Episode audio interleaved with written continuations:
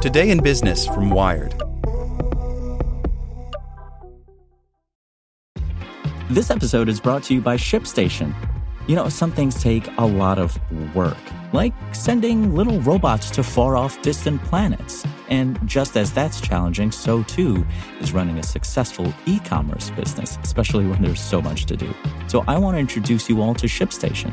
Now, I love using ShipStation because of its easy to use dashboard, which makes managing orders and printing labels a breeze and super smooth. Oh, and the customer service is just out of this world. It's exactly what you need to help grow your business. Sign up for your free 60-day trial at shipstation.com slash technews. That's shipstation.com slash technews. Hello, it is Ryan, and I was on a flight the other day playing one of my favorite social spin slot games on chumbacasino.com. I looked over the person sitting next to me, and you know what they were doing? They were also playing Chumba Casino. Coincidence? I think not. Everybody's loving having fun with it. Chumba Casino is home to hundreds of casino style games that you can play for free anytime, anywhere even at 30,000 feet. So sign up now at ChumbaCasino.com to claim your free welcome bonus. That's ChumbaCasino.com and live the Chumba life. No purchase necessary. VGW. Void were prohibited by law. See terms and conditions. 18 plus. Today in Business from Wired. El Salvador's race to be the Bitcoin capital of the world. After China's crackdown, the cryptocurrency crowd is looking for a new haven. The Central American nation thinks it's the answer by Gian Volpicelli, Wired UK. Eric Grill is sitting on the patio of a house with multicolored walls, screeches of nearby tropical birds covering his voice as he expounds on the future of Bitcoin in El Salvador. Grill, an American man with blue eyes and short dark hair, is only mildly miffed. It's like a jungle here, he says. There's been a little bit of an adjustment, but I have this place for a month. I'm here for the long haul.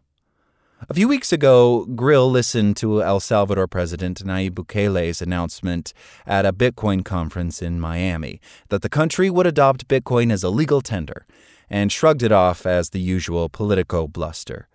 When the country actually passed a law implementing Bukele's promise on June 9th, Grill packed his bags and descended to the Central American country. Despite the house's slow internet and lack of hot water, he's optimistic. As the CEO of Chainbyte, a company that manufactures Bitcoin ATM machines converting dollars into the cryptocurrency and vice versa, Grill decided to relocate his company's production here from China. We were having a lot of shipping problems in China, he says. We're going to export them from here to the United States, but we're going to keep a lot of them here.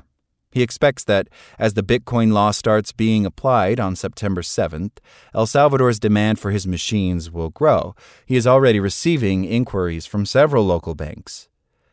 The passing of Bukele's Bitcoin law has been met with skepticism and worry by essentially every financial institution on the planet, starting with the World Bank and the International Monetary Fund. Bitcoin's volatility, exemplified by its plunge to about $30,000 this week after grazing $65,000 in April, has been lambasted as a recipe for financial disaster. Citizens will be allowed to pay taxes in a currency that might depreciate in hours, suddenly draining the government's coffers. Trust in Salvadoran government bonds is expected to be shattered. Anti corruption experts worry that local and foreign gangs may take advantage of an announced governmental trust fund to swap Bitcoin of dubious provenance with U.S. dollars, El Salvador's other currency, with which convertibility will be ensured. But one crowd has welcomed Bukele's initiative with enthusiasm, and that is the Bitcoin crowd. Young, bearded, brash, and fluent in memes, 39 year old Bukele always had the physique du rôle to cater to the laser eyed brigade. Since his Miami announcement, he has become a regular on Bitcoin podcasts and English language crypto confabs on Clubhouse. Building on his hobnobbing with the crypto initiated, he has deftly landed more PR coups, announcing that anyone ready to invest three Bitcoin, today, about $100,000, in El Salvador will be immediately granted permanent residency, and that capital gains on Bitcoin will not be taxed. Bukele has also talked up the country's volcanoes as ideal locations for Bitcoin miners hungry for cheap geothermal energy amid China's crackdown on cryptocurrency. The volcano touting in all its Bond villainesque glory was bound to stick, and now a bunch of Bitcoin entrepreneurs sport volcano emojis alongside El Salvador's flag in their Twitter bios. The high point of El Salvador's publicity offensive was the invitation of some 30 Bitcoin entrepreneurs to visit the country and meet with government officials two weeks ago. Leading the delegation was Brock Pierce, a flamboyant former child actor and current cryptocurrency investor and advocate who last year ran for U.S. president on a pro technology platform. Ahead of his visit, Pierce was mocked for tweeting the front page of a Spanish language Long Island newspaper, apparently reporting on his trip, which was nowhere to be found in the newspaper's online archive. The front page eventually appeared in the archive two days later as a special edition. Pierce says he is impressed by the government's drive. This government is incredibly entrepreneurial, he says. They're like just getting things done at lightning speed. He says that he is working to organize a big conference in the country. Lauren Bissell, a former Cambridge Analytica employee who later converted to blockchain and Bitcoin entrepreneurship and was part of Pierce's delegation, says she was beyond impressed by the government figures she met during the trip. Yet Bissell admits that the roadmap to Bitcoin adoption looks very ambitious. There's going to be a lot of hours of no sleep. There is a lot of work to do, she says, but I think that the launch will go successfully. With the countdown to Bitcoin Day down to just 69 days, the nuts and bolts needed to make the cryptocurrency work as legal tender are still a mirage. Athena, a company that had been initially tipped to install 1,000 ATM machines in the country and challenged by Bukele on Twitter to deploy 1,500, will start with just 14. Going from volcano emoji to reality will also take time. What you have in El Salvador is seemingly an abundance of geothermal energy, and at least for the time being, a friendly jurisdiction, says Alex Brammer, Vice President of Business Development at Luxor, a cryptocurrency mining company. Providing the infrastructure there is going to take years. Even the Bitcoin law looks like unfinished business. Its redrafting of an entirely new monetary system is hastily sketched in two pages and 16 articles, which is why a more detailed regulation is expected to be issued soon. What is really Bukele's game? One oft repeated case for his move is that Bitcoin would be banking the unbanked. That fusty mantra is usually balderdash, but it might have some merit here, as 70% of El Salvador's population does not have a bank account or access to easy payment solutions.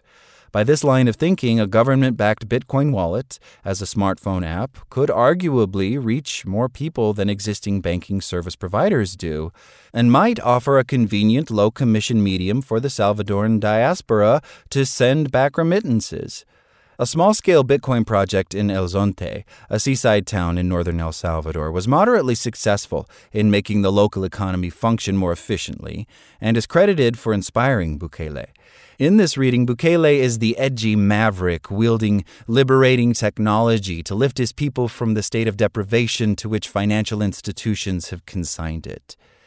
There are problems, however, with that narrative. Some have pointed out that only 45% of the country's population has internet access, and that an internet connection will be required to use the app. Ricardo Barrientos, chief economist at ICEFI, a Guatemalan based research institute focused on fiscal studies, predicts that Bitcoin will be treated as a weak currency, with employers keeping their savings in dollars and using the more volatile Bitcoin to pay salaries to their workers. This class divide could trigger social tensions. That's a recipe for disaster, Barrientos says. The report Barrientos co wrote for ICEFI on this subject subtly suggests that by making Bitcoin legal tender without installing any anti money laundering checks, the government plans to encourage a certain kind of acquisitions or investments by creating a parallel market where opaque operations can take place. Barrientos expects Bukele to backtrack before September 7th under pressure from international financial institutions and of some of his own advisors. Were that not to happen, Barrientos hopes that Bitcoin won't catch on among the population. The best case scenario for it is that no one uses it and everyone keeps using dollars apart from some narcos, Barrientos says. Hopefully, there will be a natural debitcoinization. Like other critics, Barrientos dismisses the whole enterprise under the rubric of Bukele's dangerous antics. The president is widely criticized for his links to corrupt individuals and browbeating of the judiciary, all the while enjoying an incredible level of popular approval.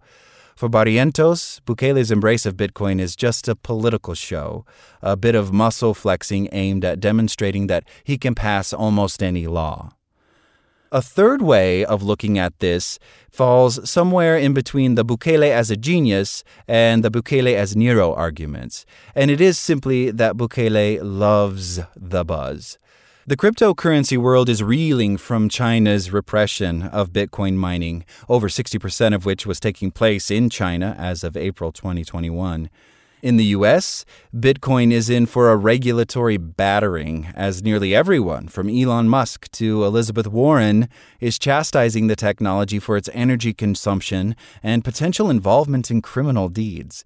Bitcoin needs a safe redoubt, and along came El Salvador, ready to be just that. Regardless of whether El Salvador's unbanked are eventually banked, if Bukele manages to get the crypto industry to come basking in El Salvador's sun for a while, he may color himself satisfied.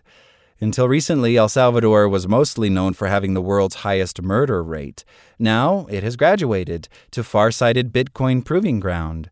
Interestingly, neither Bissell nor Pierce or Grill appear worried by El Salvador's crime or gang violence.